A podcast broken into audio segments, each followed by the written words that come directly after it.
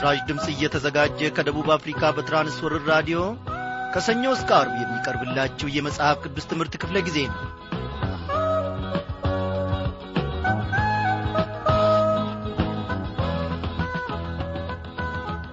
እንደምናመሻችሁ የተወደዳችሁ ውድ የዝግጅታችን ተከታታዮች የማይጠገበውን የጌታን ቃል አብረን አንድ ላይ ከመንፈሱ ልንማር ይህችን ምሽት እግዚአብሔር ሰጥቶናልና እናመሰግነዋለን የምሥራቹን ወንጌል ለመናገር ይችሉ ዘንድ ጌታ የጠራቸው ወገኖች ከናፍርት ምንኛ የታደሉ ናቸው!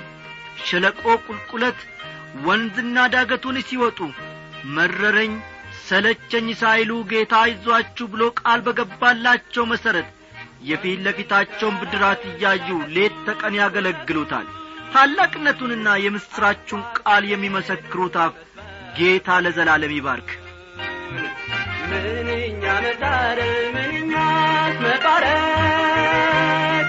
ለእግዚአብሔር መንግሥት ነፍሳትን መማረክ የምስራችን ወንጌሉን ኢየሱስ ጌታ መሆኑን የሚመሰክር አፍ ብሩክ ይሁን የምስራችን ወንጌሉን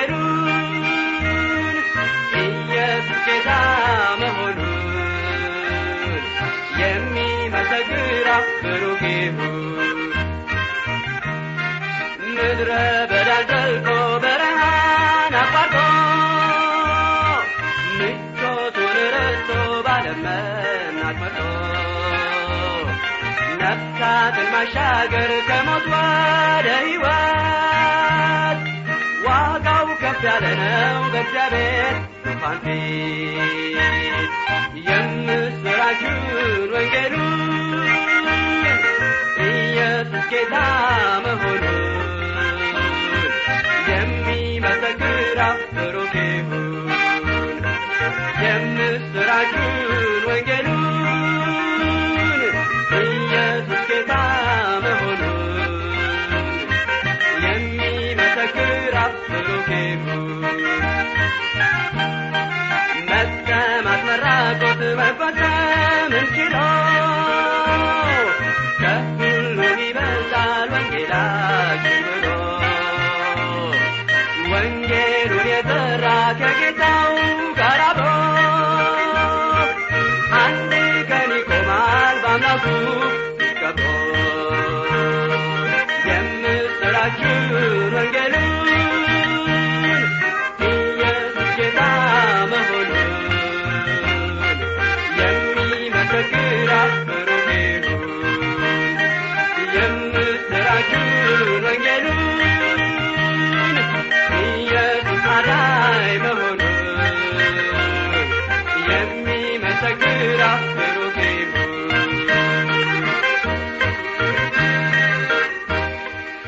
እናመስግን። የእግዚአብሔር ምክር ለዘላለም ይኖራል። የልቡም ሐሳብ ለልጅ ልጅ ነው። እግዚአብሔር አምላኩ የሚሆንለት ሕዝብ ምስጉን ነው። እርሱ ለርስቱ የመረጠው ሕዝብ ይላል የእግዚአብሔር ቃል። እንጸልይ። እግዚአብሔር አባታችንና አምላካችን ሆይ ዛሬም ደግሞ አምላካችን ሆነሃል እግዚአብሔር አባቴና አምላኬ ሆይ አንተ ለርስት የመረጥከን ሕዝብ አድርገህናልና ክብር ለስምህ ይሁን። ስለ መመረጣችን ስናስብ እነሆ በጌታ በኢየሱስ ክርስቶስ በኩል ስላደረክልን ምሕረት ስናስብ ስናሰላስል እጅግ ደስ ይለናል። ጌታ ሆይ ስምህ ለዘላለም ይክበር ይመስገን። በዚህች ምሽት ድንቅ የሆነውን ቃልህን እግዚአብሔር ሆይ ተምረን በእርሱም ደግሞ ፍሬ ማፍራት እንድንችል ጸጋህን አብዛልን። የሚያስተውልን ልቦና ስጠን እግዚአብሔር አምላካችን ሆይ። የታጠበች ሪያ በጭቃ እንደምትንከባለል ውሻም ወደ ትፋቱ እንደሚመለስ እንዲሁ እንዳንሆን ሕዝብ እግዚአብሔር ሆይ ወደፊት ያንተን የልጅን የኢየሱስ ክርስቶስን የመስቀል ፍቅር ፊት ለፊት እያየን መራመድ እንድንችል ዛሬም እጃችንን ያዝ። ዛሬም እጃችንን ያዝ። እግዚአብሔር ሆይ ብዙ የደከምንበት ነገር ይኖራልና ብዙ ያነከስንበት ነገር ይኖራልና እግዚአብሔር ሆይ የእምነት ቁርጭምጭሚቶቻችንን ታጸና ዘንድ ዛሬም ምሕረትህን ሽተን በፊት እንወድቃለን። አቤቱ ጌታዬና አምላኬ ሆይ ተስፋችን መደላደያችንና ኩራታችን ጥጋባችን አንተ ሆነሃልና ክብር ለስሜ ይሁን። ከቤታችን ጣሪያ ለሚኖሩት ሁሉ በረከትን እየሰጠ እነሆ እግዚአብሔር አምላካችን ሆይ በሙላት ደግሞ ከጓዳ እስከ አደባባይ ድረስ የምትመራን አንተ እጅግ አድርገን እናመሰግንሃለን። ጌታዬ ሆይ ቀሪውን የሕይወታችንን ምዕራፍ ደግሞ በእጅ እንጥላለን እነሆ በቤት ከመኖር እየተነሣ ምናልባት እግዚአብሔር ሆይ በቃኝ ሰለቸኝ አለማውያን ሲኖሩ የለምን? ምን ነው እያልን በማጉረምረም እነሆ ተነስተን በችኮላ እንዳንወጣ እንቅፋት እንዳይመታን ጠላትም ደግሞ እንዳያገኘን እግዚአብሔር ሆይ በመንጋጋ ውስጥም አስገብቶ እንዳደቀን ለዘላለሙ በቤትህ ጠብቀን ሌላው እንኳን ቢቀር ዳዊት ባሪያ እንደ ተመኘ በደጃፍህ ተጥለን እንኑር ጌታ እግዚአብሔር ሆይ። ለእኛ ታላቁ ተድላና ደስታችን ይህ ነውና ከአንተ ተነጥለን ከአንተ ተለይተን እንደምን እንኖራለን ጌታ ሆይ? እባክህ አሁንም ከፊት አትሰውረን ለዘላለሙ በቤት ውስጥ ጠብቀን። በጌታችን በመድኃኒታችን በኢየሱስ ክርስቶስ ስም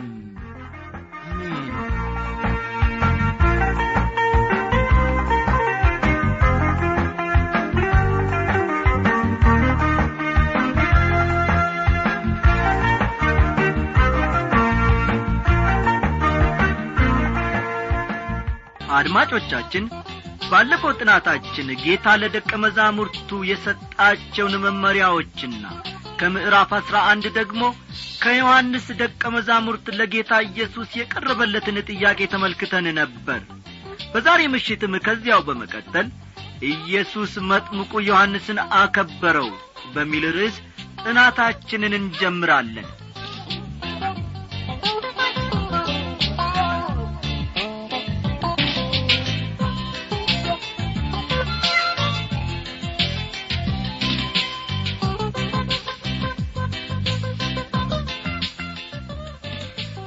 ኢየሱስ መጥምቁ ዮሐንስን አከበረው።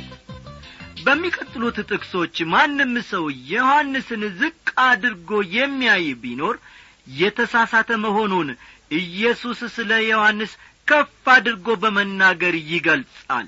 እስቲ የማቴዎስ ወንጌል ምዕራፍ አሥራ አንድ ቁጥር ሰባትን አውጥተን አንድ ላይ እናንብብ። እነዚያም ሲሄዱ ኢየሱስ ስለ ስለ ዮሐንስ ሊናገር ጀመረ። እንዲህም አለ ምን ልታዩ ወደ ምድረ በዳ መጣችሁ ወይም ወጣችሁ ነፋስ የሚያወዛውዘውን ሸንበቆ በማለት ይጠይቃል። ዛሬ ትምህርታችንና ስብከታችን በጣም ደካማ እየሆነ ነው። ምክንያቱም ነቀፌታንና አለመወደድን ላለማትረፍ ስንል በፍላጎታችን መሠረት ቃሉን እናመቻቸዋለን። ለሰዎች ጆሮ እንዲስማማ እናደርጋለን ብዙውን ጊዜ ትምህርታችንና ስብከታችን በነፋስ የሚወዛወዝ ሸንበቆ ነው። ስለ መጥምቁ ዮሐንስ ሸንበቆን ስለሚያወዛውዘው ነፋስ እግዚአብሔር ይመስገን። ጌታችን መጥምቁ ዮሐንስን ማሞገሱን በመቀጠል ወይስ ምን ልታዩ መጣችሁ? ቀጭን ልብስ የለበሰ ሰውን? እነሆ ቀጭን ልብስ የለበሱ በነገስታት ቤት አሉ በማለት በቁጥር ስምንት ላይ እንደ ገና አስረግጦ ይናገራል። መጥምቁ ዮሐንስ እንዲህ አልነበረም። ቁጥር ዘጠኝን ተመልከቱ። ወይስ ምን ልታዩ ወጣችሁ? ነቢይን? አሁን እላችኋለሁ ከነቢይም የሚበልጠውን ይላል። መጥምቁ ዮሐንስ ወገኖቼ ከነቢይ የሚበልጥ ነቢይ ነበር። ቁጥር አስርን ላንብብላችሁ። እነሆ መንገድህን በፊት የሚጠርግ መልእክተኛዬን በፊት እልካለሁ ተብሎ የተጻፈለት ይህ ነውና ይላል። መጥምቁ ዮሐንስ በሚልኪያስ ምዕራፍ ሦስት ቁጥር አንድ ሚልኪያስ ምዕራፍ ሦስት ቁጥር አንድ የተነገረው ትንቢት ፍጻሜ መሆኑን ኢየሱስ ይናገራል። እንዲህም ይላል ያ ክፍል አነብላችኋለሁ። እነሆ መልእክተኛዬን እልካለሁ መንገድንም በፊቴ ያስተካክላል እናንተም የምትፈልጉት ጌታ በድንገት ወደ መቅደሱ ይመጣል። የምትወዱትም የቃል ኪዳን መልእክተኛ እነሆ ይመጣል ይላል የሰራዊት ጌታ እግዚአብሔር። ይህ መልእክተኛ ወገኖቼ መጥምቁ ዮሐንስ ነበር። ዮሐንስ መሲሁን ለእስራኤል ለማስተዋወቅ የተመረጠ ነቢይ ነበር። በዮሐንስ ወንጌል ምዕራፍ አንድ ከቁጥር ሀያ አንድ እስከ ሀያ ሦስት የተጻፈውን ልብን በል ዮሐንስ ወንጌል ምዕራፍ አንድ ከቁጥር ሀያ አንድ እስከ ሀያ ሦስት ያለውን ልብ በሉና በኋላ ተመልከቱ። እውነት እላችኋለሁ ከሴቶች ከተወለዱት መካከል ከመጥምቁ ዮሐንስ የሚበልጥ አልተነሳም። በመንግሥተ ሰማያት ግን ከሁሉ የሚያንሰው ይበልጠዋል ይላል። ቁጥር አሥራ አንድን ተመልከቱ። አንዳንድ ጊዜ ታላቅ ማን ነው? አብርሃም ሙሴ ወይስ ዳዊት በማለት መከራከር እንወዳለን። ኢየሱስ ግን ከቀደሙት ሁሉ መጥምቁ ዮሐንስ ይበልጣል በማለት ይናገራል። ልባላችሁ በመንግሥተ ሰማያት ግን ከሁሉ የሚያንሰው ይበልጠዋል። ጌታ ኢየሱስ ከመጣ በኋላ ከመጥምቁ ዮሐንስ የሚበልጡ ሰዎችን መጥራት ጀመረ። እንዴት ነው እነዚህ ከመጥምቁ ዮሐንስ የሚበልጡት? ምክንያቱም በክርስቶስ ስለሆኑና የክርስቶስን ጽድቅ ስለ ለበሱ ነው። ቁጥር አሥራ ሁለት ከመጥምቁም ከዮሐንስ ዘመን ጀምሮ እስከ ዛሬ ድረስ መንግሥተ ሰማያት ትገፋለች ግፈኞችም ይናጠቋታል ይላል። ይህ ጥቅስ ለማብራራት አስቸጋሪ ነው ምክንያቱም ገፊዎቹ ከውስጥ ወይም ከውጭ ሊሆኑ ይችላሉ። ከውጭ የክፉ ኀይል ሊያጠፋት ይፈልጋል ከውስጥም ከፍተኛ የሆነ መጋፋት አለ። ያ ወጣት ወደ ኢየሱስ ቀርቦ ጌታ ሆይ ወደምትሄድበት ሁሉ እከተላለሁ ሲል ተመልክተናል። በመሆኑም ግፊቱ ከሁለት አንዱ ሊሆን ይችላል ወይም ደግሞ ሁለቱንም ሊያመለክት ይችላል። እስቲ ከቁጥር አሥራ ሦስት እስከ አሥራ አምስት ያለውን ደሞ አንድ ላይ እናንብብ። ነቢያት ሁሉና ሕጉ እስከ ዮሐንስ ድረስ ትንቢት ተናገሩ። ልትቀበሉትስ ብትወዱ ይመጣ ዘንድ ያለው ኤልያስ ይህ ነው። የሚሰማ ጆሮ ያለው ይስማ ይላል በምልኪያስ ምዕራፍ ሦስት ቁጥር አንድ ስለሚመጣው መልእክተኛ የተተነበየውን መጥምቁ ዮሐንስ ፈጽሞታል። ነገር ግን አንድ ጥያቄ እዚህ ላይ ሊነሣ ይችላል። እስራኤል ኢየሱስ ክርስቶስን መጀመሪያ እንደ መጣ ተቀብለውት ቢሆን ኖሮ መንግሥቱን ወዲያው ይመሰርት ነበርን? ደግሞም መጥምቁ ዮሐንስስ ኤልያስን ይሆን ነበርን? ብለን መጠየቅ እንችላለን። መልሱ ባጭሩ አዎን ነው። ይህ እንዴት ሊሆን ይችላል ልንል እንችላለን። እኔ ግን መልስ አለኝ። መልሴም እንዴት ሊሆን እንደሚችል አላውቅም የሚል ነው። ይህንን ግን ያለው ኢየሱስ እንደሆነ አውቃለሁ በዚህ አነጋገሬ ወይም መልሴ ልትገረሙ ትችላላችሁ አድማጮቼ። እኔ ላብራራው የማልችለውን እርሱ ሊሠራ እንደሚችል አውቃለሁ። እንደ እውነቱ ከሆነ ኢየሱስ እኛ ልናብራራቸው የማንችላቸውን ብዙ ነገሮችን ይሠራል አንዳንዶች ኢየሱስ በመስቀል መሞትን ዓላማ አድርጎ ከመጣ ንጉሥ እንዲባል መፍቀዱ ከልቡ ያደረገው ነገር አይደለም ይላሉ ነገር ግን እውነተኛና ከልብ የመነጨ ነው። አንዳንዶች ደግሞ እስራኤላውያን ንጉሣቸው እንዲሆን ተቀብለውት ቢሆንስ ኖሮ ይላሉ። ነጥቡ ግን እነርሱ አልተቀበሉትም። በሚቀጥሉት ሁለት ጥቅሶች ኢየሱስ በምጸታዊ ምሳሌ ይናገራል። ይህንን ምሳሌ የሰጠው ማንንም ሊጐዳ ሳይሆን እውነቱን ለማስረዳት ነው ከቁጥር አሥራ ስድስት እስከ አሥራ ሰባት ያለውን ደግሞ እኔ ላንብብላችሁ። ነገር ግን ይህን ትውልድ በምን እመስለዋለሁ? በገበያ የሚቀመጡትን ልጆች ይመስላሉ። እነርሱም ባልንጀሮቻቸውን እየጠሩ እንቢልታ ነፋንላችሁ ዘፈንም አልዘፈናችሁም ሙሾ አወጣንላችሁ ዋይ ዋይም አላላችሁም ይሏቸዋል ይላል። ይህ በመንገድ ላይ ተሰብስቦ የሚጫወቱ ልጆች ምሳሌ ነው። በአንድ ወገን ያሉት ሙሾ እናውጣ ይላሉ። ለተወሰነ ጊዜ ሙሾ ያወጣሉ።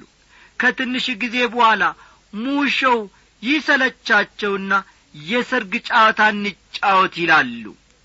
ጥቂት ቆይተው ደግሞ የሰርግ ጨዋታውን መጫወት ይሰለቻቸዋል። ከአንዱ ጨዋታ ወደ ሌላው ጨዋታ ደግሞ ይሸጋገራሉ። ይህንን ገጠመኝ በልጅነታችን ማንኛችንም አልፈንበት ሊሆን ይችላል። እነዚህ ልጆች ጠባየ ብልሹ ልጆች ናቸው። ኢየሱስ የተናገረለት ትውልድ እንደነዚህ ልጆች የተበላሸ ነበር። የእኛም ትውልድ እንደዚሁ ነው። እስቲ ቁጥር አሥራ ስምንትን ደሞ ተመልከቱ። ዮሐንስ ሳይበላና ሳይጠጣ መጣ። እነርሱም ጋኔን አለበት አሉት። ዮሐንስ የእውነትን መንገድ ለመግለጥ ልቡ የጨከነ ነበር። ይህ ደግሞ ለብዙዎቻቸው አልተመቻቸውም ነበር። የሰው ልጅ እየበላና እየጠጣ መጣ። እነርሱም እነሆ በላተኛና የወይን ጠጅ ጠጪ የቀራጮችና የኀጢአተኞች ወዳጅ ይሉታል። ጥበብም በልጆቿ ጸደቀች ይላል። ኢየሱስ ግን ምን ሆኖ መጣ ማለት ነው? እዚህ ላይ ወዳጅ ሆኖ ነው የመጣው። እርሱንስ ምን አሉት ጠጪና የኀጢአተኞች ጓደኛ ነው ያሉት። በዮሐንስም ሆነ በኢየሱስ በሁለቱም አልተደሰቱም። እንዲህ ያሉ ብዙ ሰዎች አሉ። አንዱን ሰባኪ ዘገምተኛ ነው ይላሉ ሌላውን ደግሞ ይጮዋል ይላሉ። ማንም ሊያስደስታቸው የማይችል ብዙ ሰዎች ጸባያቸው የማይታወቅ በቤተ ክርስቲያን ውስጥ አሉ። እግዚአብሔር ንጹሕ የሆነና የሌሎችን ጉድፍ የማይቈጥር አእምሮ ይስጠን ወገኖቼ። ዛሬ እንደዚህ ያለ ጉድፍ በሌሎች ላይ እያየን ስንጠየፍ ሳለ ነገ ደግሞ እኛው ራሳችን አድራጊና ፈጻሚዎች ሆነን እንዳንገኝ ጌታ በመንፈስ ቅዱሱ ይርዳን።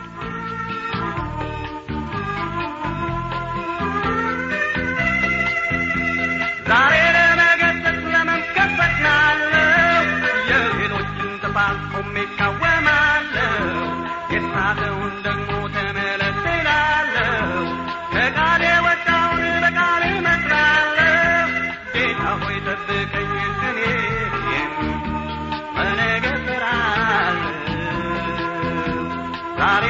ಹೃದಯ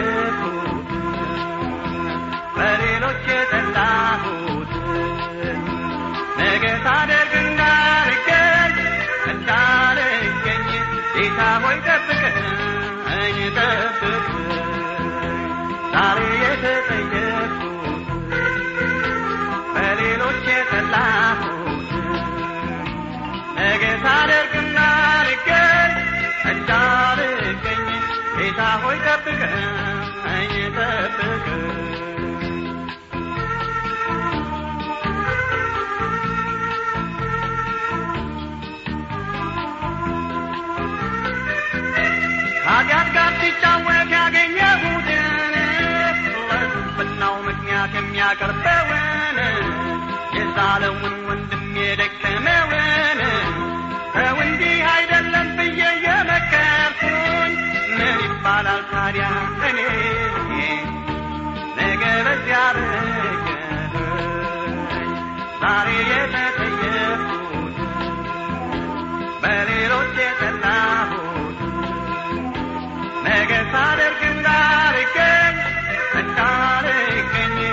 ጌታ ሆይ ጠብቀኝ ጠብቀኝ ዛሬ የተጠየቅኩት በሌሎች የጠላሁት ነገ ሳደርግ እንዳልገኝ እንዳልገኝ ጌታ ሆይ ጠብቀኝ ጠብቀኝ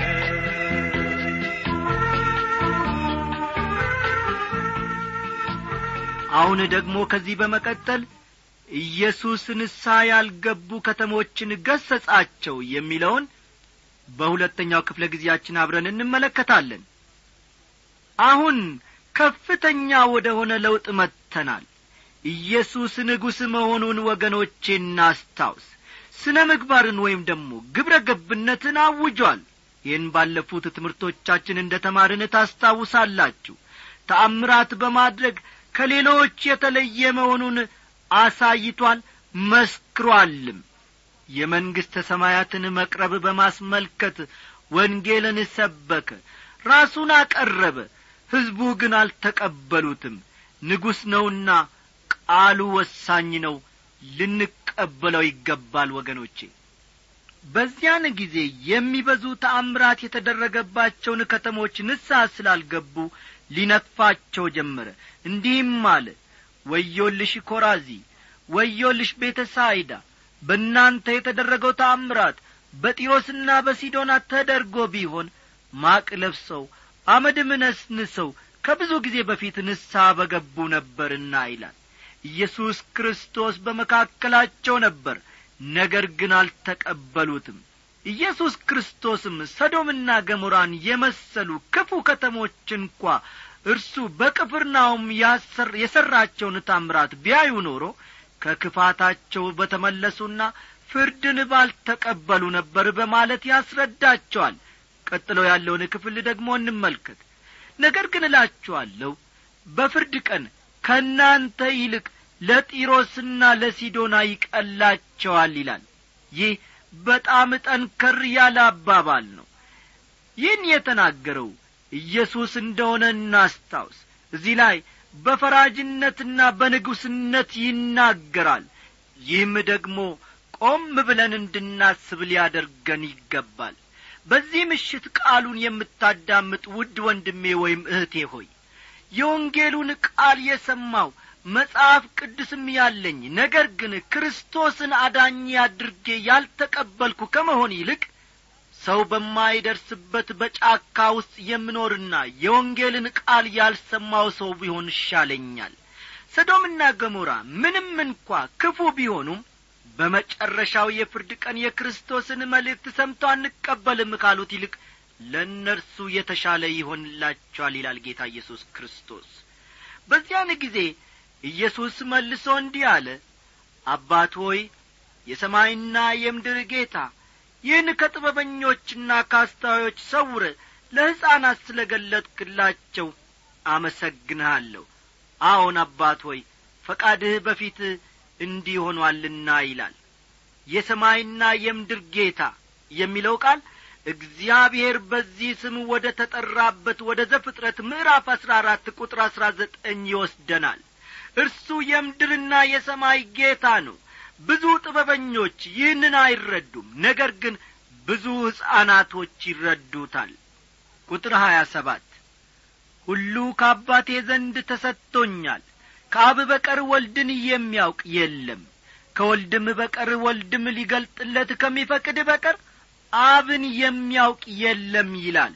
ይህ ቃል አድማጮቼ በእኔ በቀር ወደ አብ የሚመጣ የለም የሚለውን በዮሐንስ ምዕራፍ አሥራ አራት ቁጥር ስድስት ከተጠቀሰው ጋር ተመሳሳይነት አለው። ኢየሱስ ክርስቶስ ለግለሰቦች አዲስ ጥሪ አደረገ።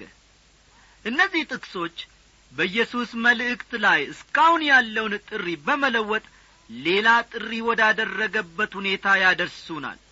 እስከዚህ ድረስ ክርስቶስ ንስሐ ግቡ መንግሥተ ሰማያት ቀርባለችና በማለት ሲያስተምር ነበር።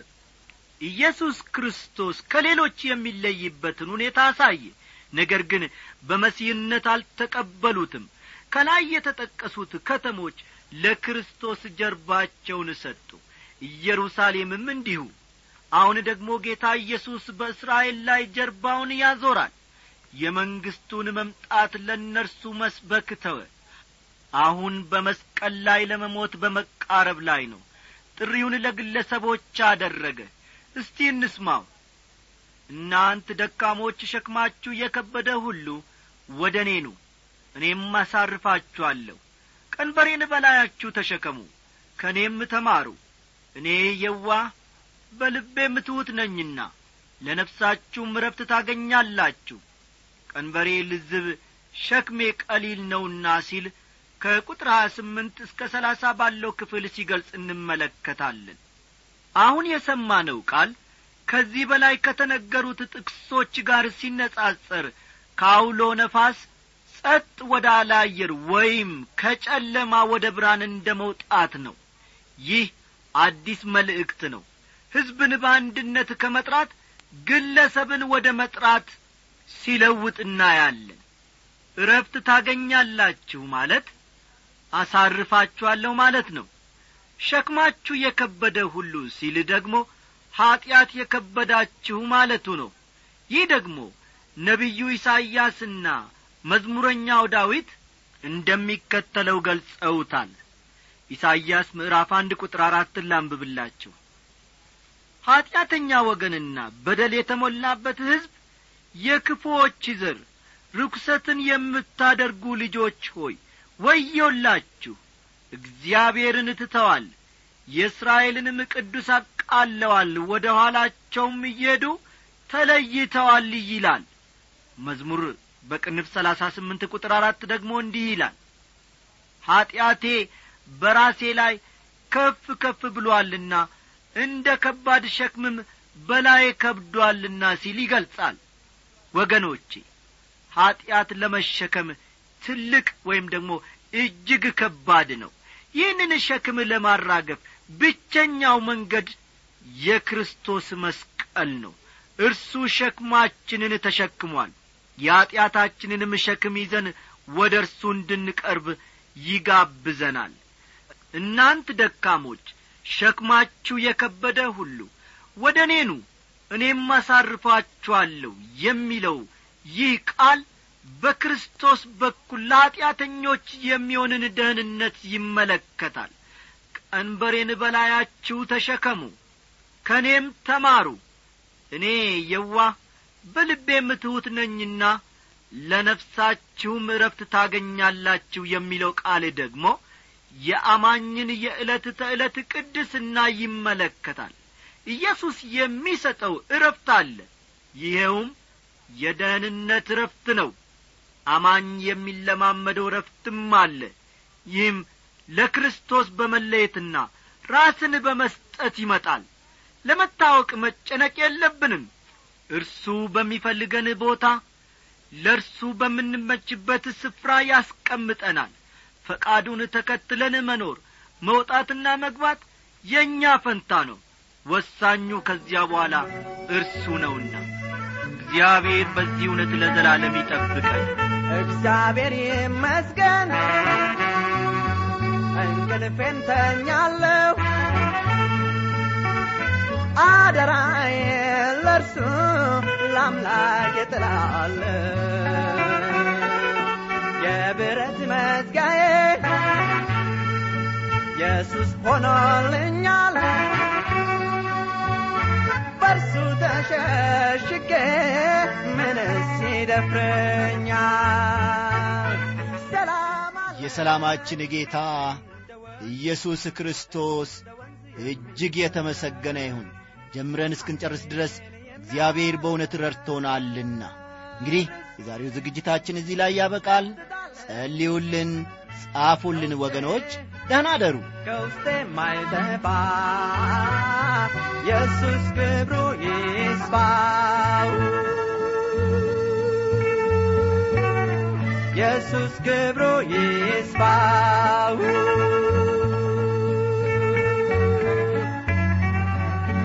ጌታ መሰረቴ የማይነቃነቅ ድጋፍ መጽናኛዬ የሚያነሳኝ ስወት መናወጥ ከልቤ ጠፍቷል ላይ መለስ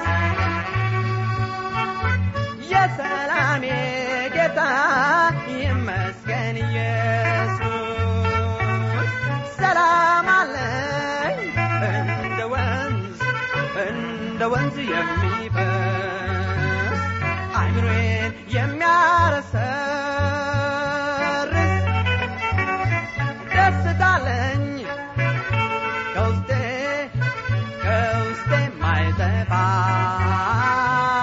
Jesus